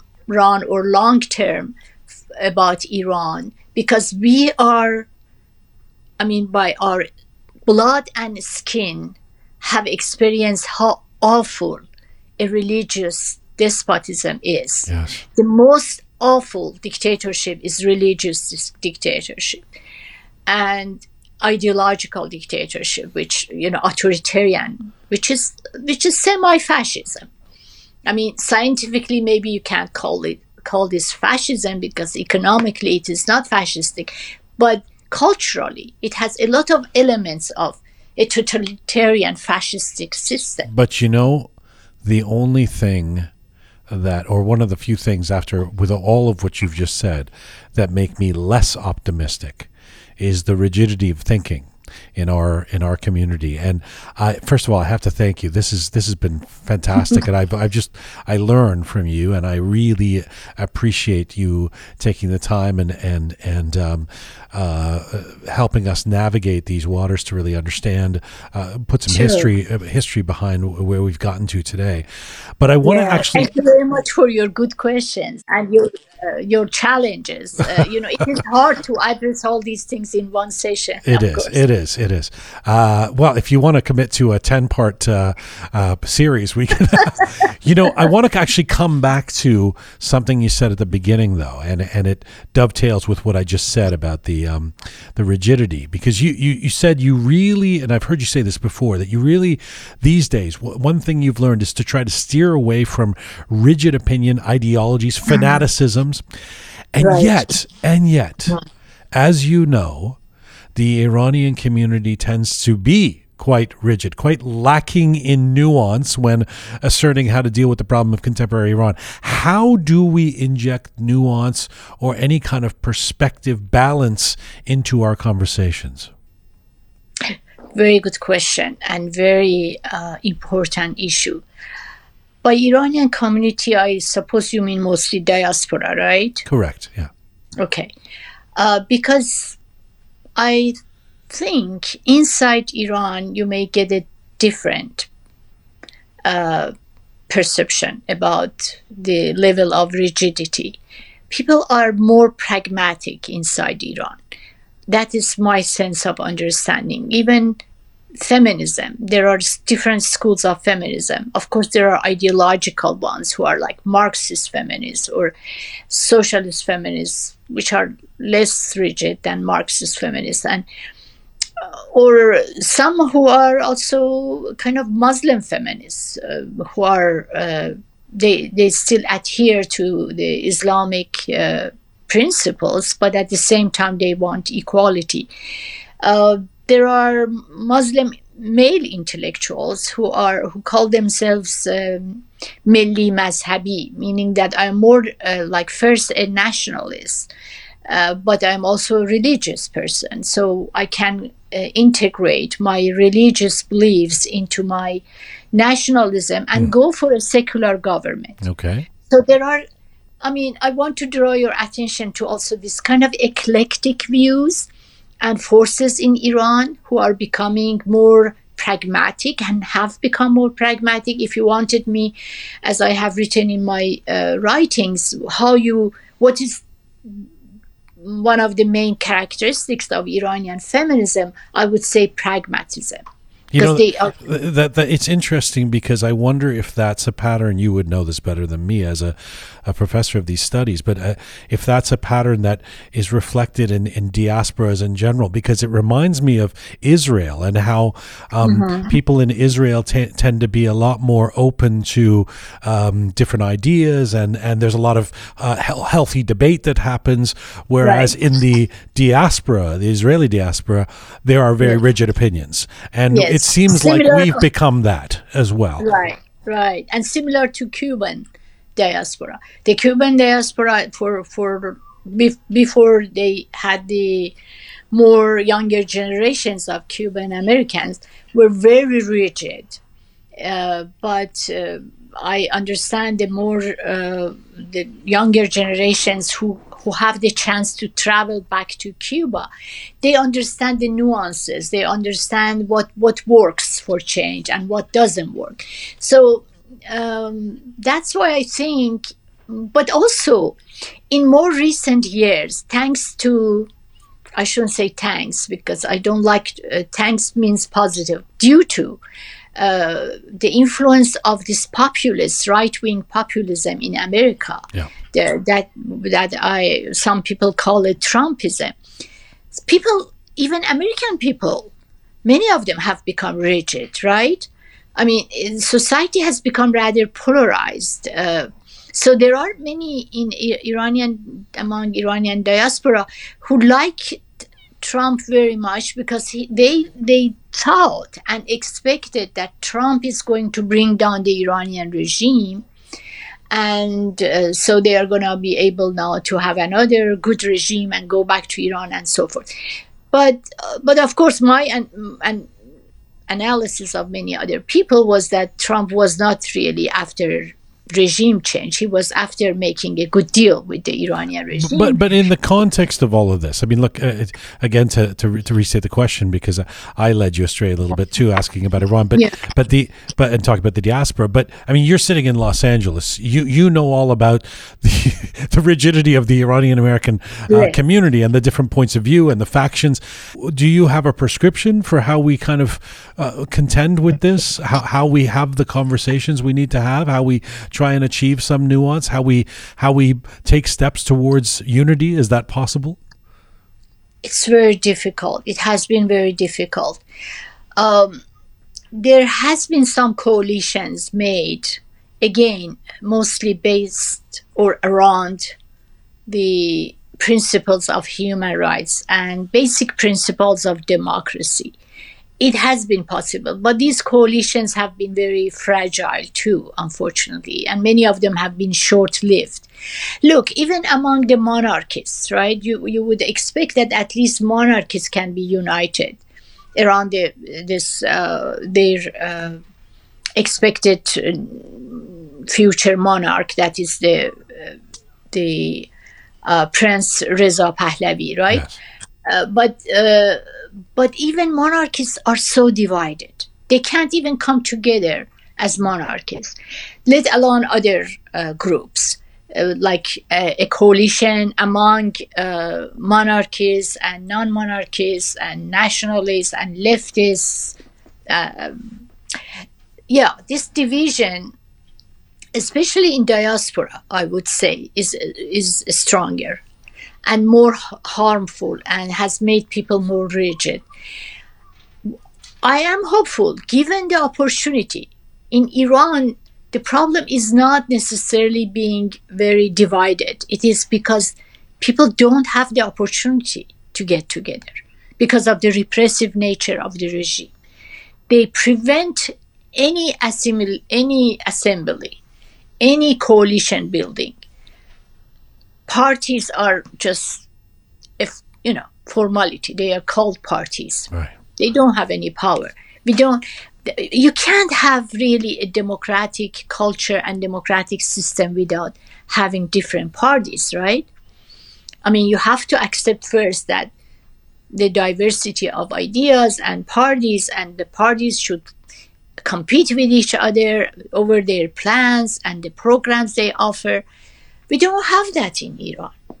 Everything is controlled by the uh, by this uh, the guardian council and they screen the candidates and the coalitions made ad hoc just like a month before the elections. And elections are for the most part manipulated and rigged sometimes completely. So the problem in iran is that there is no political space and opportunity to get united. And outside Iran is this rigidity and in, internal fighting, which I don't have any good answer for it. But I have seen that whenever there is a strong movement inside Iran, people get together around that movement. Yeah. We had the largest Iranian demonstrations and getting together outside Iran when the Green Movement emerged inside Yes, Iran. yes. Remember, we had the younger Iranians who never participated Yes. in demonstrations came. I could see them. So many young Iranians, they were saying that, oh, this is my first time to come to demonstrations. Yes, yes. Because they became hopeful.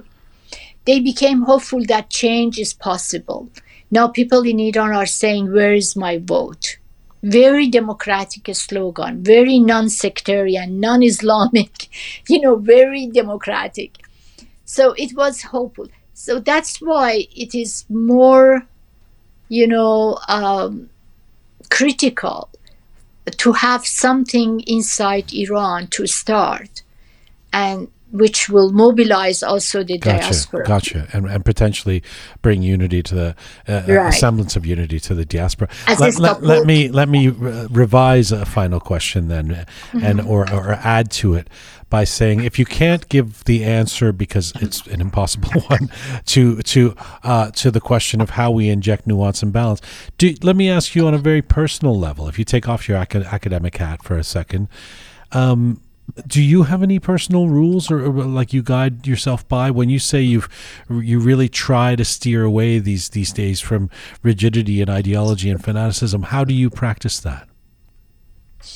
Uh, you see, I I have been busy with this or hopeful about cross pollination of good ideas, of good um, democratic discourse, human rights discourse, women's rights discourse, yes. To spread that, to make this part of our learning and part of our value system. And and by cross pollination, I mean diaspora can play really a positive role and constructive role rather than trying to kind of create a leadership from outside Iran to mobilize people inside Iran, but play a collaborative role um, to uh, to enrich the uh, culture of democracy, to enrich the culture of human rights, and of course, another factor that we didn't talk about is the international uh, factor and international support which is needed here. But then it is also so politicized, unfortunately. When we get support from international uh, organizations and especially governments, then it immediately the regime has been very skillful to uh, taint that movement or group uh, as being uh, another face of imperialism or something Right. yeah yeah, yeah. Exactly. But then one of the things that some of us, especially feminists, have been trying to do is to to debunk this false narrative of if you get help from or support, if a government, for example, the let, let me give you a concrete example because this is important. During the Green Movement, uh, one one of the reasons some people argue that that movement was so easily suppressed and so many people were killed of course was because the leadership of that movement did not uh, demand or allow uh, President Obama to support that movement clearly and with a strong assertive voice because they even said, "Oh, we don't want any. We don't want to become associated with any government." Right. But that was a mistake. In this globalized world, we need our own allies. I mean, if the opposition, if the democratic forces, if the feminist forces want to be able to be a force to reckon with, they also need their international allies the regime in Iran has its own international allies. They are being supported by Russia and China, right? They are supporting their Hezbollah and uh, the uh, the Shia activists in different countries, like in Bahrain, in Yemen, in uh, in Iraq, in Lebanon they are internationalists when it comes to getting you know their maintaining their own power but they want us to be isolated from any international networking and international support. But we have to come up with it with the right way to do it with the way that we don't become uh, manipulated by outside forces. We have we don't lose our own independence and agency but we get support the type of support we needed for example uh, support with the internet moral support condemnation and even targeted sanction if it is necessary. Not this all sided, you know, kind of blind sanction that can hurt people, but targeted sanction, m- kind of a smart sanction, can be uh, more effective. So we need to work on those issues as well. Uh, so that makes us less rigid when it comes to this anti-imperialism thing that is very has become kind of a cliche and outdated because even uh, imperialism today uh, has different meaning in a globalized context uh, there are many powers. It, the world has become so polycentric, right? We don't have this one power like the United States that can, which is almighty and can do everything. No, that is just an illusion. The Saudi Arabian uh, power is as important. Iran is itself a kind of a semi empire itself in the region. And uh, there are many powerful states that are playing important roles. So we need to also kind of refine and revisit our global understanding of politics There's so much there that um, I, I, I cannot end this uh, interview without saying to be continued. Please, I hope Okay. you'll come back. I, it has been such a pleasure. خیلی متشکرم. I really enjoyed منم it. خیلی ممنونم. And I hope that uh, I get to see you and speak to you again soon. Merci. خواهش میکنم. منم از شما ممنون. Thank you very much. خداحافظ. خداحافظ. Nayere Tohidi, professor and founding director of Middle Eastern and Islamic Studies at California State University, Northridge. Nayere Tohidi joined us from Los Angeles today.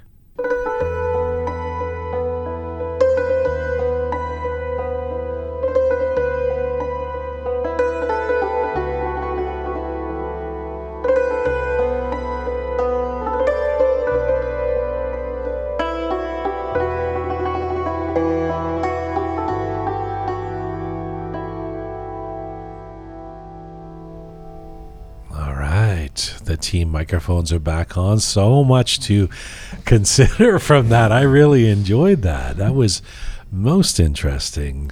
Democracy takes time. You have to be ready for them. You have to teach people democracy before you get democracy. I thought that was uh, fascinating. Um, Captain Reza, Groovy Shaya, and the fabulous Kian, or um, uh, who wants to say anything before we I'm get to Chef Hoss? Go I don't ahead. know what to say. It was so much to take on and truly educational. Like honestly, like I didn't know what to expect when the interview started. And it's and academic interviews are not necessarily my thing, but oh my god, I was glued to my seat. It was it was fascinating. It was I feel like I just got a 10 session um, class on uh, women's issues in Iran, which I would have never had. I and I did not, like Reza said, I did not expect this whatsoever. I learned so much. I like one point that I want to draw. I had no idea that. Um, that under the Pahlavi era, the uh, family status fell under Sharia law. Even then, at that point, when you know, like the way my parents described Right. it, women w- had so many rights, so many. I had no idea. Even then, they were the women's bodies were tied to the government in some way. You know, it's uh, she she draws that point as well that um, women's bodies are being politicized and used to fight this battle, and uh, it's just it's ins- insanity in this day and age that we still have to struggle. right. It's crazy. Shaya? Um, it's really hard to s- put any comment after this interview, Mm. but I uh, I really appreciate all the people who are trying to be I don't know how can in the middle. She's trying to, as she said a couple of times, and we address. She's trying to uh, reject rigidity of thinking on either yeah. on either extreme, which is probably very difficult in her field because Oh, people yes. are expecting her to come down on one side or another of these issues. Uh, yeah, I I appreciate the the people, especially in this field, that they want to avoid being in a particular box. I do feel like um, I, I get the feeling talking to some of these folks, uh, i- i- you know, like. Uh, uh, like Abbas Milani or Uh-huh. Nayere Tohidi, that I just want to ask them questions for uh, hours and hours, and be- Yes. because she's got s- so much to, to, to one can learn from, you know, and it's uh, it's so valuable. I'm uh, grateful that she came on the show, and um, Well, like you said, to be continued. I To mean, be she continued. has so much more to talk about. So maybe she can do the "It's All Persian to Us." she probably can. That's that's a sad I reality. probably wouldn't have to study; should just do it. no, it's just it's her background. Um, so, uh, uh, to be continued indeed. Uh, Speaking of segments, like it's all Persian to us, you know, it's Thursday. You know, who's waiting just to, to speak and start salivating now because he's the captain of cuisine. He's the culinary colonel. He's the Tabrizi talisman, the Farsi food meister, the Turkish tradesman. It's your chef Hoss Zare. And this is Rook Hospitality. Hi, this is your chef Hoss Zare, and this is Rook Hospitality. Hello, Chef Hoss. Hello, Hello. How is beautiful San Francisco? it's great, and I feel awesome. The awesome comes to me soon, so I found my word. Very witty. Awesome. I love it. And, and this, by the way, this is the first time you haven't answered that question by saying, I just jogged or ran fi 15 miles or something. No, So, I was excited to introduce the awesome word. that's right. That's right. You are indeed awesome. Uh, what are you teaching us about today? Well, today we're gonna talk uh, Iranian style braised meat and its techniques and the why they did that. Okay, Iranian style braising meat. I have to, uh, I have to confess that uh, Savvy Roham, uh, who helps, uh, who works with you on this uh, these segments now, has earlier in the show give, give us a little heads up of what we're going to be talking about. So, braising meat. I'm going to ask you first, I guess, what bra- As far as I remember, braising meat is what is when you slow cook meat in oil uh, with vegetables uh, for for over a long period of time. Is that is that how you define it? What what tell us what braising meat is? Two, you mix it two. One is braised, one's comfy. Cooking it slowly in a, uh, its own fat, that's called comfy. It's delicious. And also, braising means basically you are sealing, you slowly caramelizing the meat outside, sealing the meat, and then with the broth and vegetables and spices, you are slowly cooking for a long period of time because meat has muscles. So you want to break the meat slowly if those muscles become tender, and that's a slow cook and long period. Okay, so now is there a Iranian style of braising meat, or is there a particular Iranian style, and, and if so, how is that done? Absolutely. The Iranian style called gourmet. Gourmet is deriving word from Turkish word from gourmach. Gourmach means, but it literally means uh, frying. And the reason they used to do that one as essential that the uh, uh, kianjam measure by yakchal, all days they didn't have the meat, keep it in the refrigerator so they had to braise it in the uh, uh, basically oil and fat, cure it, and keep it for the longer, for the winter especially.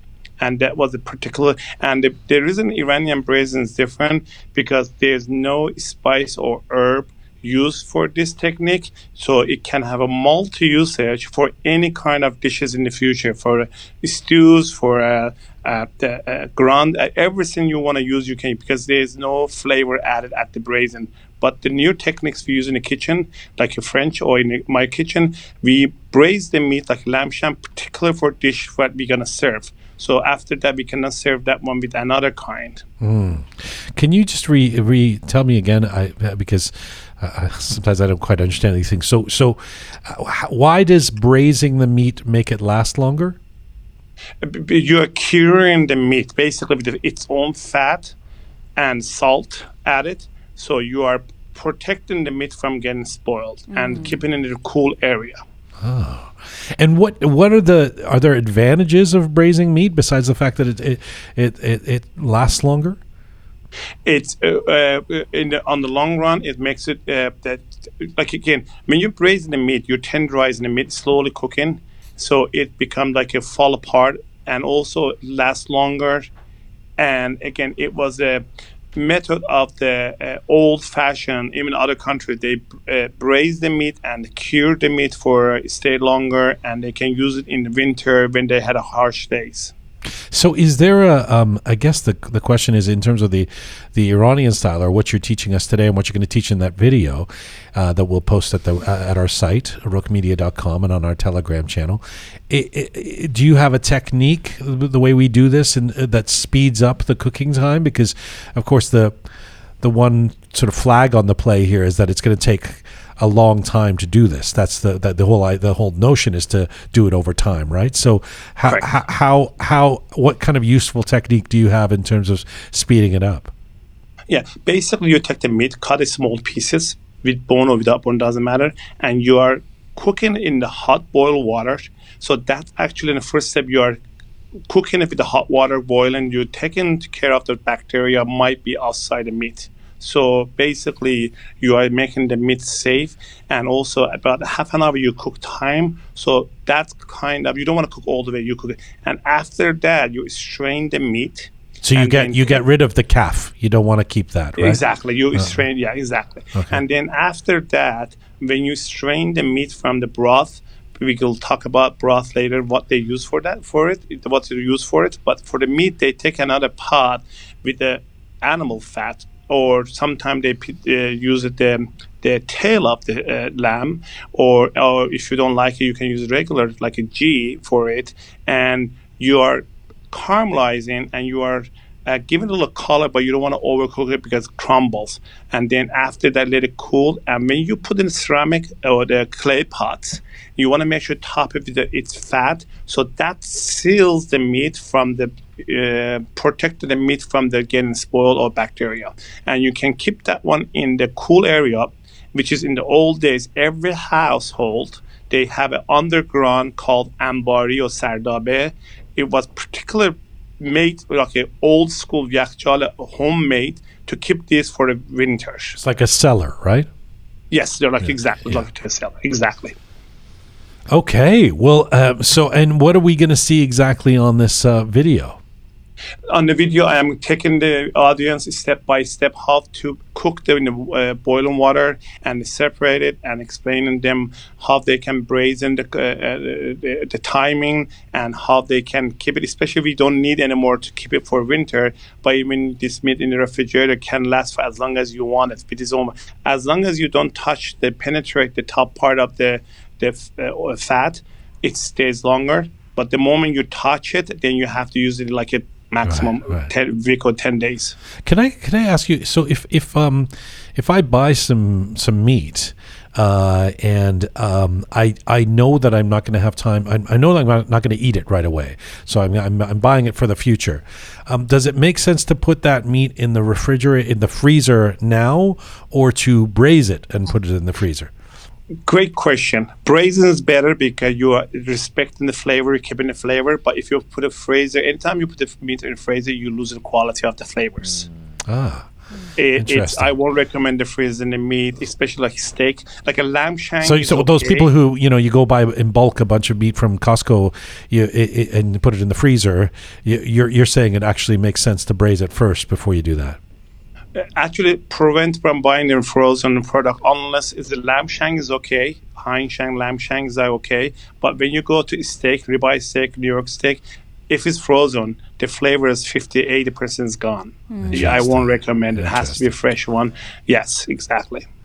Uh, I will So- never Depends on the freeze again. That's You- it. you That's won't. the end of that. You can like it's the best way to experiment it. Like it will have a one fresh piece, one frozen, defrost it, and also you, when you defrost the meat, you are jeopardizing the quality and also exposure for the bacteria. You might even get sick. That's another uh, problem when you that you have to concern when you have a defrost in the. No, it's just a, it's freezer just a convenience thing. I mean, obviously the mo- meat from the butcher is better, but but uh, you know if you if you can't keep running to the butcher, you want to buy some meat and put it in the freezer and the or something. But this is very instructive to know that you lose. I mean, if you lose that much of the taste, it, it really isn't worth it, isn't no. Yeah, and it's fair Exactly. to say, I suppose, that back then they did it to prevent the meat from spoiling. Now you do it more so to preserve the taste and flavor of it, right? And Now- also, they used to do that one in the summer or uh, middle of the fall, like uh, the whole family household. They used to take depends on the how many people live in, one or two whole animals. They used to butcher it and cook the whole thing. So in the winter, all they have to do when they're cooking, just rather than cooking two, three hours this meat, they had like about warm it up, add it to their ashes, soups, or stews, or anything they want to use it. So it was a practical, quick meal. Make it with this uh, the, the brazen meat. Isn't it funny that this ancient tactic actually is better than the modern way of freezing meat? That to That's me is pretty cool. I know. Well, Absolutely, great point, uh, Kianjan. What I want to know, chef, is that uh, in terms of taste, like if I'm cooking stew with fresh meat, um, in terms of taste, would it be different if I were to braise the meat and then cook the, my stew with it, or no? Yes, because you have the flavor stays there. But in this case, you are, uh, I know the juice comes, you're cooking for 20, 30 minutes at the beginning of the boiling water, but uh, you can use that one, we call that one eshkane. And you can use it for the uh, family or old days because when they cook this, uh, braise this meat, it smell was so good. The whole neighborhood could have smell it. So what they used to do when they take this broth and add few small pieces of the meat, braise the meat to it, and give pass it around the neighbors to share the love. Chef Hoss, I thank you. Uh, by, by the way, is it is it more effective to braise meat with Shaya's jazz music on piano behind you or without? to answer your question, I cannot cook if there's not music playing background. Uh, music is basically I, I cook, but music is the food for my soul. Love that. Beautifully said. Chef Hoss, thank you. We look forward to seeing your video and uh, look forward to talking again next week, brother. It's always a pleasure to be a great crew of the Rook. Thanks, Bye, chef. bye, Bye. Bye. Chef Hoss Zare in San Francisco with hospitality. So you can see his latest video, in this case, how to braise meat Iranian style at rookmedia.com. Our website, it'll be there right on the front page there. Or our Telegram channel. It's also available there. Our Telegram channel is Rook Media. All right. Uh, you know, I said I would do this before the end of the show. I want to thank some of the uh, BFFs, some of the folks who've uh, uh, been uh, uh, so kind to become patrons at Rook. Um, and I'm going to do these names with Shaya looking at me because you're going to correct me on some of these names because these are for one of the. I'm looking at the list. Uh, I'll just do a few on this show. We'll do. We'll parcel it out over a few shows. So before we go, thank you to Vara Vara Ram. I have no clue. Vara V A V A R A H R A M. Vara Oh, Rom that Vara sounds Rom. about Vara Rom Hemati uh, Muhammad uh, Hejivandi uh, Nick Zahiri uh, Mahmoud Roshandel and Olga Muhartik. Muh- Muharti um, again, I. Wow. I, I, I Shai, assume you've been no help. yeah. Please play some music underneath me when I do this next time so I can braise meat and say these names. Oh boy. Uh, this is full time for Rook for today. Thank you to those folks and to everybody who is uh, supporting us and sharing our content and becoming patrons. You can do so by going to the support us button at our website, rookmedia.com, where you can see all of our episodes, all of our content, links to all of our platforms, and the latest video from Chef Hoss. Thanks to the amazing team who put this show together each week producer Susan, Ponta the artist, Thoughtful Degin, the fabulous Kian, Chef Hoss, Savvy Roham, Aghay Mehrdad, Master Muhammad, Captain Reza, and Groovy Shaya. Thank you again to all of you out there supporting us and telling people about our content. Please subscribe on any of our platforms if you've not done so already. And you can find me on Instagram at Jian Ghomeshi. Thank you. And as ever, please, Mizun Bashir.